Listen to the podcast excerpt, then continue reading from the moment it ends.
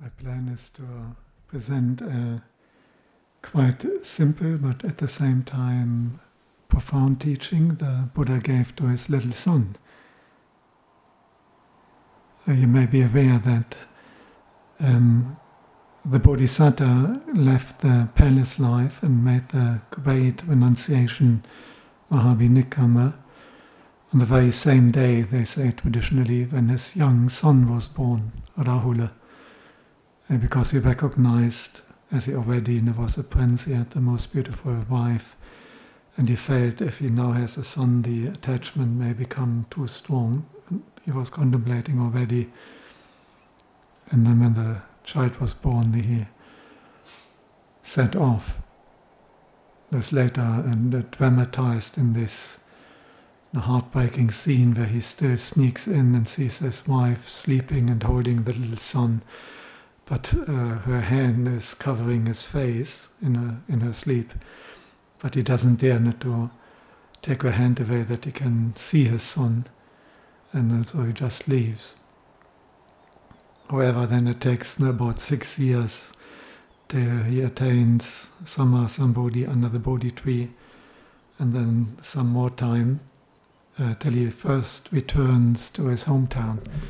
And a first return to the hometown, the venerable, or not, not yet venerable, his little son, uh, gets ordained and becomes the first Samanera, the first novice monk, at the age of seven years. And now we can uh, see we still have no record of quite a few teachings uh, the Buddha has given to his own little son, starting at uh, seven years of age. Obviously you can't give you know, the same kind of complicated teachings like you can give to uh, educated adults. Has to be in a simple. And when Rahula became the first of those uh, desirous of training Sikha Karma of all the disciples or the monk disciples of the Buddha. He was the foremost you know, who really strove to take on any instructions of the Buddha. And it was very successful. And when he turned 20, uh, the Buddha gave him the final teachings, leading him to the full attainment of Nibbana.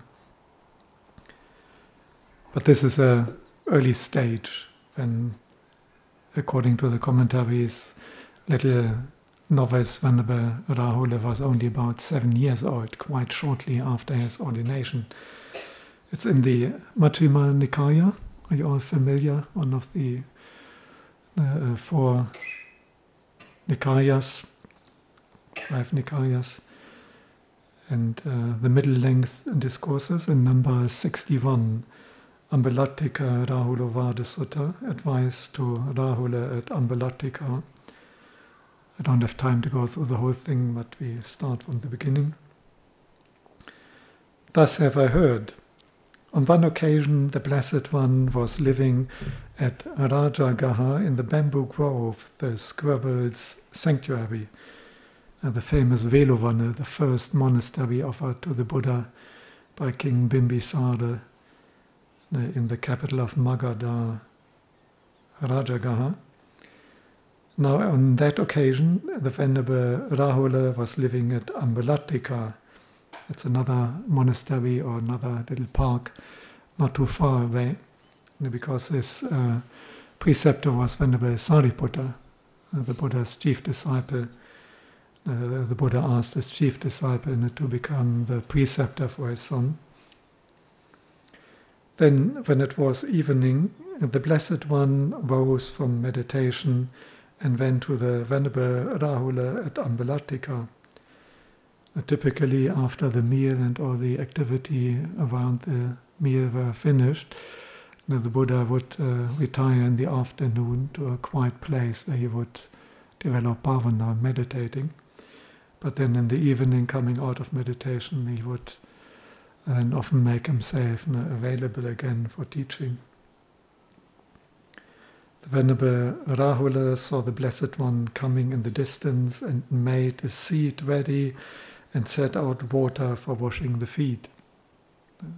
Traditional acts of uh, respect to a teacher or a senior, having a seat ready in a high seat, higher than one's own, and uh, setting out the water, and then usually you know, even washing the feet, also receiving robe and bowl. The Blessed One sat down on the seat made ready and washed his feet. Venerable Rahula paid homage to him and sat down at one side. Then the Blessed One left a little water in the water vessel, the one for washing the feet. So he left a little bit in there and shouted to Venerable Rahula and asked him, Rahula, do you see this little water left in the jug? Yes, Venerable Sir. Even so little, Rahula, uh, such a little left over, is the recluseship of those who are not ashamed to tell a deliberate lie. Sampa Jana Musavada Alaji. Someone who has no conscience, someone who has no shame, who feels no shame about telling a de- deliberate lie, then the monkhood of that kind of person is like this little bit of water left over in the vessel for rinsing the feet. We can imagine the wise Buddha teaching like that. Uh, uh, if we have experienced uh, little kids, while they can seven years, can easily happen that they tell things which are not quite true. No? That age is one of the learning process for kids, no? that they understand what constitutes a lie and that one should actually not tell a lie and that one should speak only what is true. So we imagine that he probably did say something that was not truthful. Then the Blessed One threw away the little water that was left, pop, chucking it out completely, and asked the Venerable Rahula, Rahula, do you see that little water that was chucked out and thrown away now? Yes, Venerable Sir. Even so, Rahula, those who are not ashamed to tell a deliberate lie have thrown away their recluseship, have thrown away their monkhood, their holy life. Then the Blessed One turned the water vessel upside down. It's actually beautiful to see know, how the Buddha teaches very simple and very practically using whatever is available. And he came here to wash his feet anyhow. And using these simple, powerful similes to teach him now about not lying. So he turns the water vessel upside down. And asked Venerable Rahula, Rahula, do you see this water vessel turned upside down? Yes, Venerable Sir.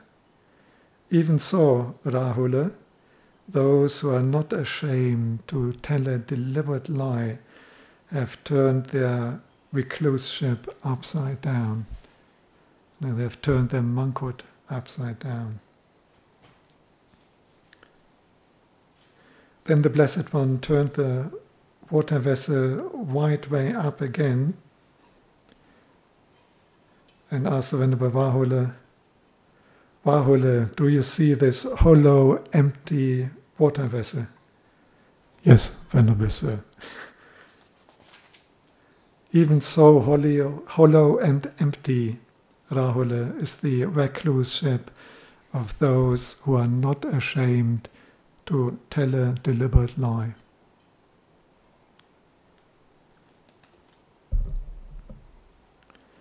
Suppose, Rahula, there was a royal tusker elephant with tusks as long as chariot poles, full grown in stature, high-bred and accustomed to battle.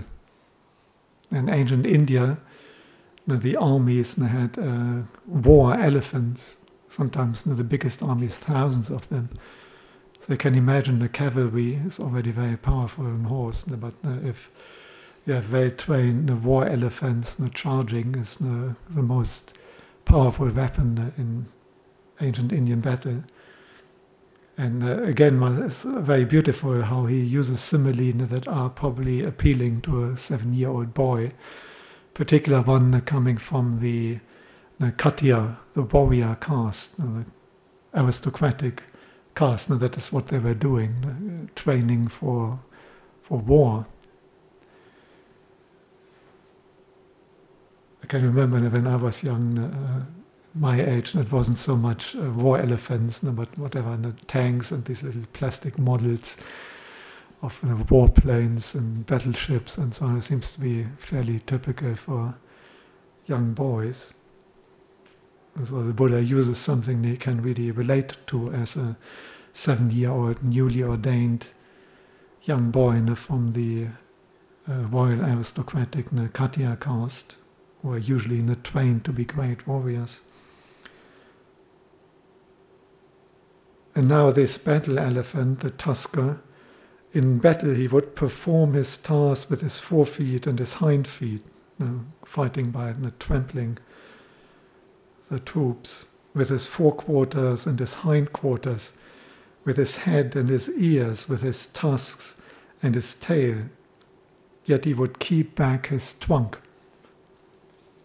so even if this war elephant is fighting in battle now, uh, using his tusk and every part of his body, he would protect his trunk. Why would he do that? Hmm? Yeah, breathing, and uh, he, he, couldn't live without that thing. It's got only one. And they use it for breathing and for drinking and for eating then the elephant instinctively knows if that gets uh, cut or severely damaged, he will not be able to survive, and is quite uh, sensitive. It's not so easy to uh, kill an elephant. They're very thick skin and so on, very big, but the trunk is um, in danger, can can be injured, and then it's over, and he will not be able to survive. So even when he is fighting, and he will still protect it. Then Iswaida, the Mahout, would think, this royal tusker elephant with tusks as long as chariot poles performs his task in battle with his whole body, everything, yet he keeps back his trunk. He has not yet given up his life. Because you can imagine at some stage they just go berserk. And if he gets completely angry and loses control, then he just charges and doesn't care about anything. But when the royal tusker elephant uh, is fighting in battle with all parts of his body, with his tusk and his tail, and also with his trunk, uh, maybe grabbing enemy soldiers with the trunk and pulling them up and dumping them. Then the Mahout would think, this royal tusker elephant is using his whole bottle, is using his whole body to fight in battle, and now he is also using the trunk. He has given up his life. Now there is nothing this royal tusker elephant would not do. He will just shout. Doesn't matter whether they have no spears or he doesn't care about anything. He just charges. So too, Rahula, when someone is not ashamed, someone doesn't feel conscience or shame about telling a deliberate lie, there is no evil, I say, that this person is unable to do. Therefore, Rahula, you should train thus. I will not utter a falsehood, even as a joke. There's a powerful simile, no? a very frightening statement. Because now the Buddha doesn't even talk about just recluseship, and monkhood being destroyed. Now, this is a general statement now for anyone, not just monks. So too, Rahula, As someone who feels no shame, no conscience about telling a deliberate lie, there's no evil that this person is unable to commit.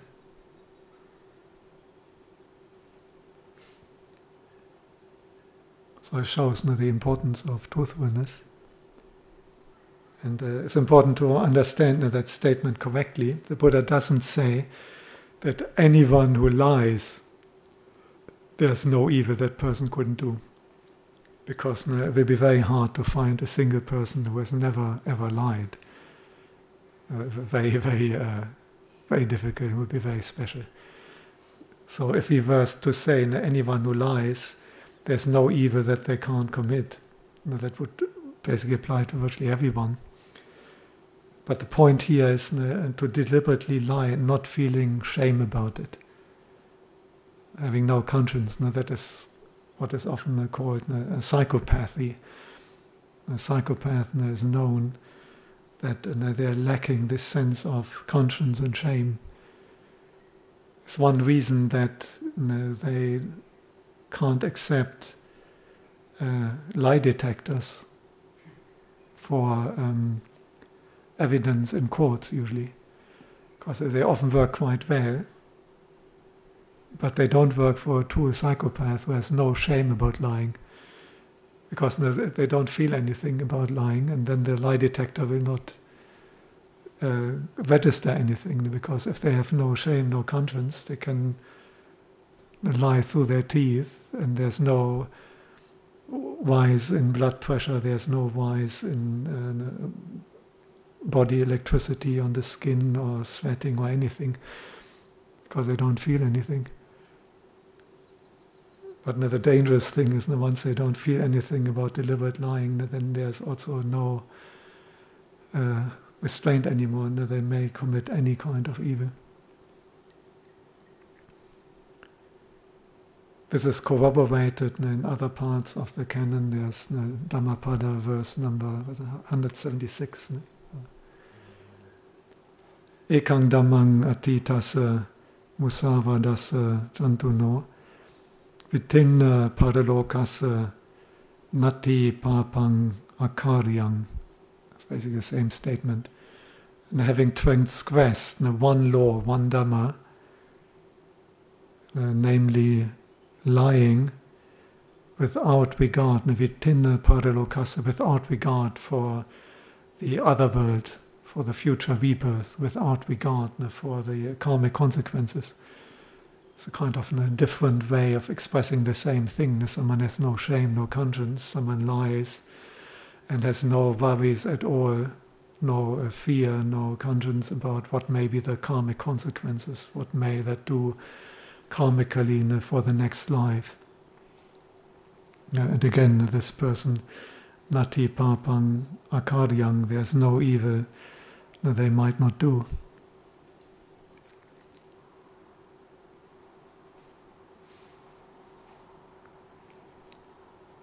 Now the Buddha continues uh, instructing his son to be very careful about any action by speech.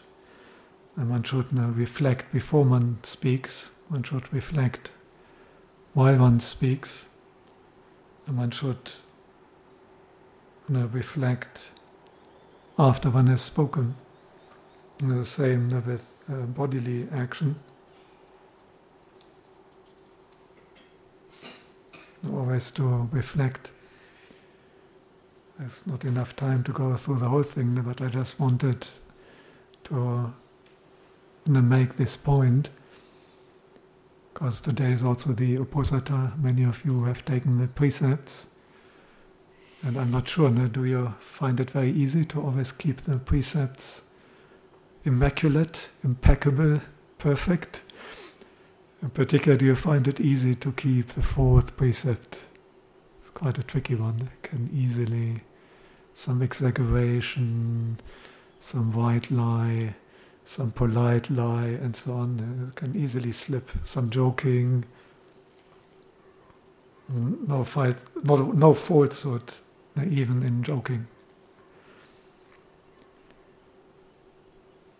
And it's important that we at least preserve that sense of shame. Again, it doesn't mean someone can do any evil just because they lie. But the tricky thing it becomes really extremely dangerous if we start losing awareness that we are lying, uh, that can happen with people. Can become so habitual and so natural for some people that the sense of shame is lost. It may not appear that it's so serious, but the simile the Buddha has given to his son, I believe, are sufficient. Imagine this war elephant fighting in war and then completely losing it and going berserk, running amok, as they say, without any regard for anything. And like that, and there's a kind of psychopathic person who has no shame about lying. So we can draw the inference that we should develop shame and conscience. The Hiri ottappa, as words in Pali for a kind of moral fear, fear of wrongdoing, for what we call the shame and uh, conscience, because that faculty is usually there in human beings. It's amazing that we, we just straight away actually we, we know when we do something which is no good or wrong or harmful. Yes, this amazing faculty of conscience and shame, and we feel uh, embarrassed and ashamed about it. And these are qualities in which we should support and foster and strengthen and, and build up shame and conscience, in particular about lying. But it's also helpful for assessing other people. you may remember we talked at noon about um, how can we discern truth how can we discern uh, fake news and facts? And everything that can be misleading if you have just faith in something, or if you just like it, or if it's just reasonable, or if it just has great authority. um, powerful people in the governments, huge institutions, people with you know, professor and doctor degrees, and this is authority, but it can still be wrong. And one way we can discern truth is by investigating the person who is making the statement, investigating the person who is claiming this is a fact, or is putting out that data, or is putting out that paper, who advances that theory. Who brings up a certain opinion, who has gotten a certain dogma or doctrine, and is claiming that only this is right, all else is nonsense. And sometimes it's helpful rather than trying to look at the content of what this person is advocating, advancing, claiming, of what that institution or that government or that powerful person or that celebrity, uh, whatever worldly uh, powers and qualifications they may have, now rather than looking at the content, which may well appear very logical or very rational or very likable, very convincing, uh, look at the person where it came from. And if that person is corrupt, if that institution is corrupt, you know, then naturally you know, whatever they're putting out may also be corrupt. And a good one, uh, if you notice uh, that someone is lying without shame, I wouldn't trust any of the data, information, theories, spiritual teaching, whatever they put out. This is a disqualifying quality. Of course, uh, it is difficult to tell whether they have shame or not. That one is a little bit tricky. It's even not easy to tell whether something is a lie, and even that can sometimes be not so easy to discern. But uh, that may be still possible. But to 100% know whether someone has no shame, no conscience about lying, that would require uh, strong psychic powers. But one can sometimes also draw some influences, and uh, some people if someone lies very habitually or a lot, or really big and then denies it later and, uh, can indicate there can't be too much shame and if they never apologize later for lying. And I'm sometimes surprised. Now, some people seem to take it a little bit like they're playing roulette in the casino. And one, one table is already five time red. So then people think, oh, it's already five time red, and now I put lots of money on black. Which is actually also a fallacy, because the chances are exactly the same. Even after it has come five or ten times, it's still at 50 50 or a little less because the zero is green. But so it seems some people seem to think that if someone has lied to me five times already, then probably the sixth time now they're speaking the truth. I, I wouldn't I wouldn't argue like that.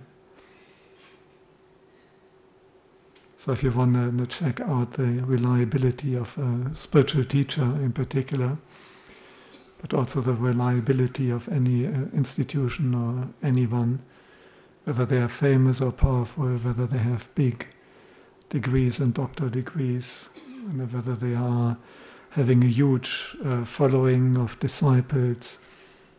All this doesn't necessarily matter so much, but if you notice the huge character flaws, the signs of greed, hatred, and delusion, then whatever comes out from that source is kind of polluted and not reliable. It's like if you have a stream, a river, and, and that stream is uh, completely polluted, dirty, rotten, stinky, toxic, and that stream is flowing into a big pond. So if you have a rotten, polluted, dirty, toxic stream flowing into a pond, is a pond likely to be pure sweet water, limpid, clear, unpolluted? Probably not. So this is how you look at causality. You look at a certain teaching, a certain claim, a theory, a supposed fact, you look at the person who is putting it out. And many times it's of, of uh, it may be not so easy to discern whether that person has greed, hatred, delusion, or whether they have um, mindfulness, compassion, wisdom, understanding, calm, peace, and so on. But a good giveaway for disqualification is lying. I mean, any form of lying is no good. And if I have even indications that they don't seem to have even shame or conscience about it, for example, continue lying or not apologizing once they get caught out in lying and so on. I think that's a good indication. And, if you have someone where you can see in the long term uh, high level of truthfulness, high level of reliability, trustworthiness, then whatever they put out, whatever data, facts, whatever spiritual teaching, uh, for me, it would be immediately, I would give it much, much more weight. I would be much more willing to listen, I would be much more willing to take it in.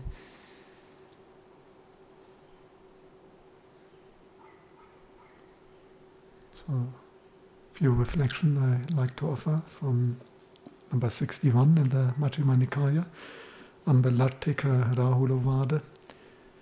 The Buddha admonishing his little son not to get into lying, to maintain truthfulness, and in particular, not that very frightening, powerful statement.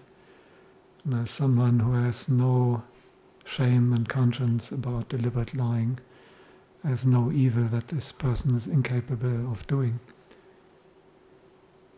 So, uh, if we notice that in anyone, it's good to keep away and not to buy into whatever they try to tell us. And secondly, in a very important, we have to keep away from that ourselves. And we have to develop that quality of shame and conscience and a fear of wrongdoing, fear of lying, and make that very strong. And then we have to, based on that, maintain uh, our truthfulness, as good as we can, whatever happens.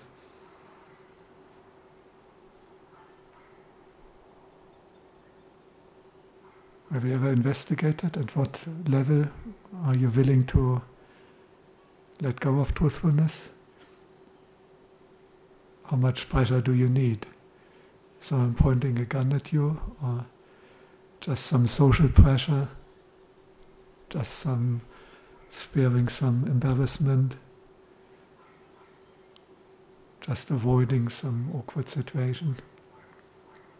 It's quite amazing if you investigate how easily one may be willing to sacrifice truthfulness for something which we may consider more important at that moment. And one thing I particularly notice is uh, social pressure. The ones everyone says A, but you feel convinced no, it's actually B. But you still dare to say B? or would you just go with A? And then you're fine. I always admired that, the people who are willing to stand for truth, even if the truth is not always necessarily popular. Celebrities are popular, but are they always truthful? It's not the same. Any comments or questions?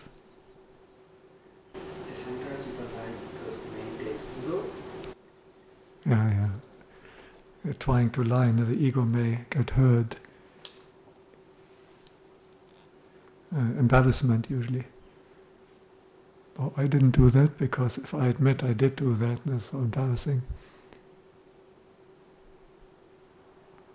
But if we maintain ego by lying, we have a double bad deal. We get all the bad karma for lying, and uh, we maintain an ego which is only a burden and another source of suffering. Because ego is a delusion.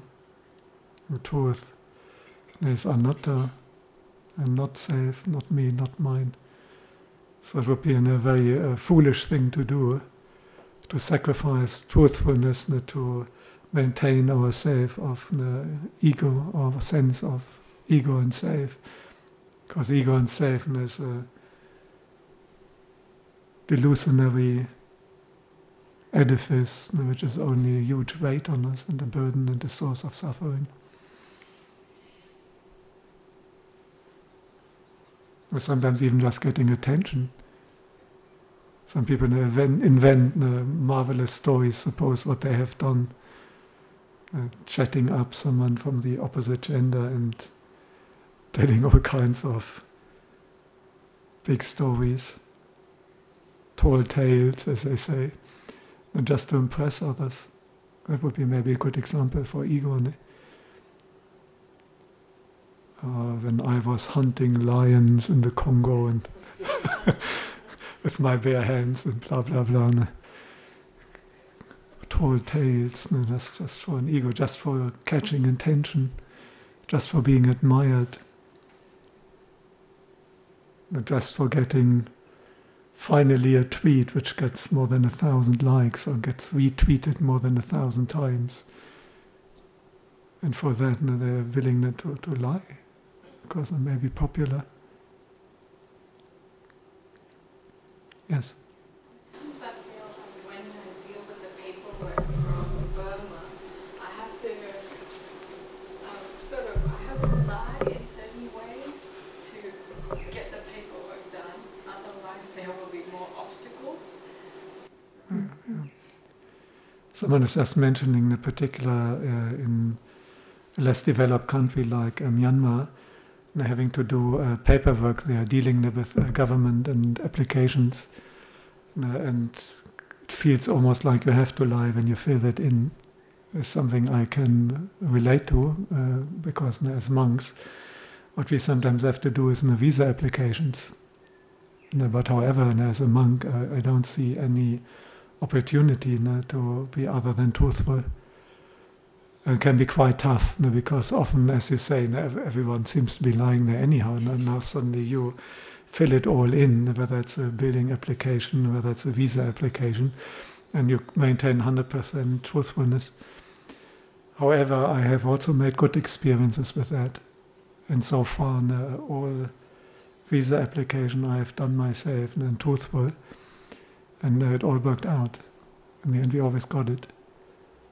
And sometimes you may even uh, state it openly.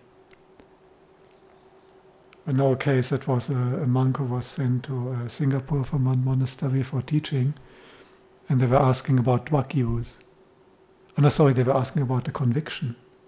Ah, yeah, and he, he had a conviction. Uh, he had a conviction for possession with intent to steal. That is an illegal drug in Australia, and the police had some evidence that he was not even using it only for himself, but that he intended to sell it, which is basically drug dealing, although it was on a very uh, small level. But back in lay life, not as a monk, he had that. And uh, of course, now some people recommended to him that don't put that in the application, you don't get your visa to go to Singapore. But uh, he put it in uh, honestly and uh, in the end, they actually succeeded in getting it and explaining that it was only small in other circumstance and that he had completely given up any drugs and not even a drop of alcohol since he was a monk. Another monk for a visa application in the country uh, for the health test, now he was also asked whether he had ever used drugs. And he had. said, I, grew up in Los Angeles and, and this is what we all did. And and so he op- openly, honestly answered that to this lady doctor. She immediately said to him, I have to inform you, that this may influence your visa decision. You may not get your visa. But he felt no, he couldn't lie on that. So he openly said it. And then maybe put an attachment where he explained, and that was when I was young and foolish, and uh, I learned better later. And since I'm a monk, I haven't done anything. And he still got his uh, permanent residence in that country. So I've heard sometimes amazing stories how uh, you can get through with truthfulness. I'm not sure that will always work in Myanmar. But uh, this is one example where I say never it becomes interesting. There's one willing to let go of truthfulness. I mean, obviously, you uh, how to say you also have to be a little bit smart. You can still present things in a certain way, you can emphasize one thing and de-emphasize something else. So that it's not uh, lying. But uh, from my experience, even if you have to be totally truthful there, and you may still get through. Particularly once you adjust your life to that. If you live your life in a very truthful way, then the problem is usually not so big anymore because there's no clash anyhow.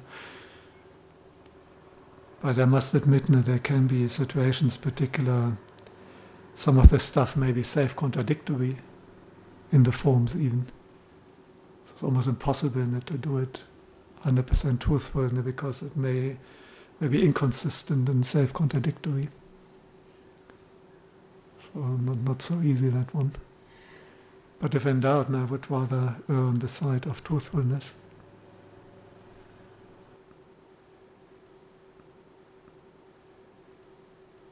Mm. Like uh, for refugee status, a lot of people like, like in Sri Lanka when they had this law and everything, they, they'll go in front of a burnt house and burnt cars and take a photograph. Because, yeah. I think the argument there is that the, the end justifies the means.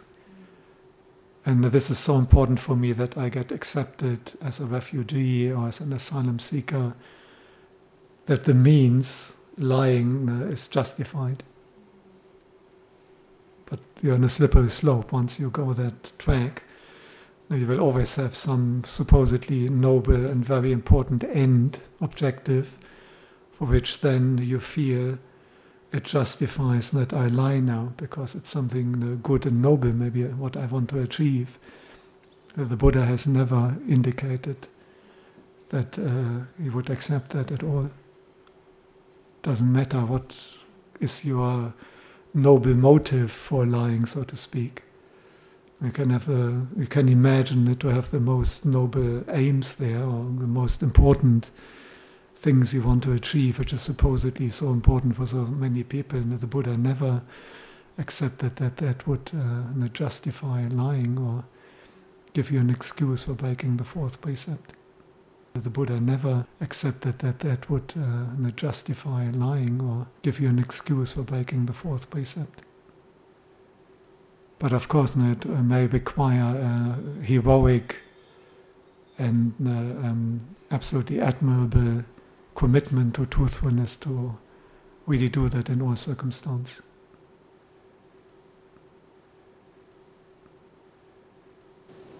Um.